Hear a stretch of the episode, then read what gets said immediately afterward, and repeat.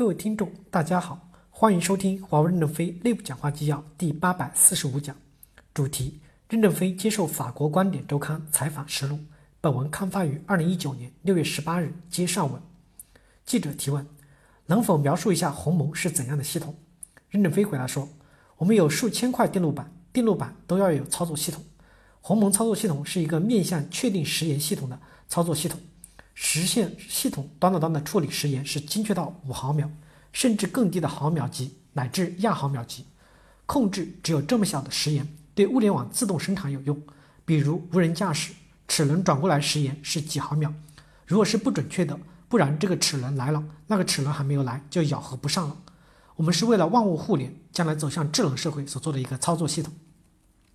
记者提问。也就是说，如果鸿蒙操作系统发布之后，速度比安卓或者苹果的操作系统更快，是吗？任正非回答说，没有比较，有可能。记者提问：这是一个商业论据吗？任正非回答说，这是技术论据，不是商业论据。但是与苹果、安卓相比，我们的缺点是没有生态，只是一个纯技术性的操作。我们电信网络的系统。记者提问：美国和华为的问题有两个层面，第一，商业层面。美国政府希望阻止华为把技术和设备出口到他们的国家中。第二，供应商层面，欧美的供应商向华为销售半导体。以上这两个层面如果出现问题，哪个层面的影响最大？任正非回答说：第一，鸿蒙系统并不是像大家想象的那样用在手机中。做这个系统的时候，并不是想替代谷歌的。如果谷歌的高端系统不向华为开放，鸿蒙系统会不会转移做一些生态？现在还没有完全的界定。记者提问：“那就是备胎计划 B 计划吗？”任正非回答说：“不是，本身就应该有这个系统，我们的网络才能运行。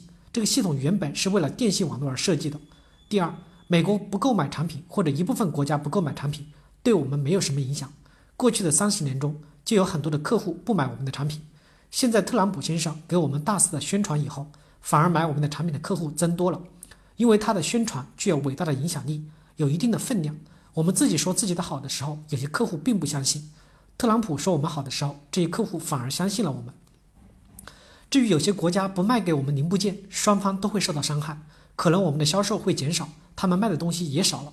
华为不是上市公司，业绩有点下滑没有关系，但是他们七月份发布财务报表，如果不好，股价就下降了，所以双方都有影响的。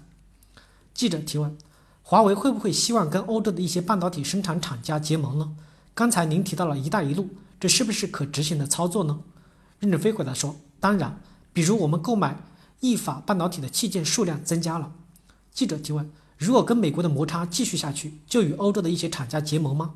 任正非回答说：“对的，更多的购买欧洲厂家的产品。”记者提问：“我有一个叔叔想买华为的手机，您觉得我应该向他说什么呢？是马上就买，还是看看美国制裁发展的情况？”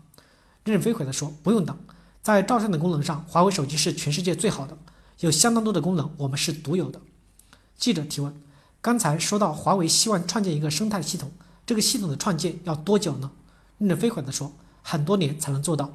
记者提问：中国有很多的很强的软件公司，华为也可以跟他们结盟。今天这样说是非常坦率的说法，是否担心会让公司的地位变弱呢？任正非回答说：我认为我们公司在短时间内会从高位置稍微下降一些。但是重心低了以后，我们站得更稳了，下一步爬山的劲可能更大，爬得更高。感谢大家的收听，敬请期待下一讲内容。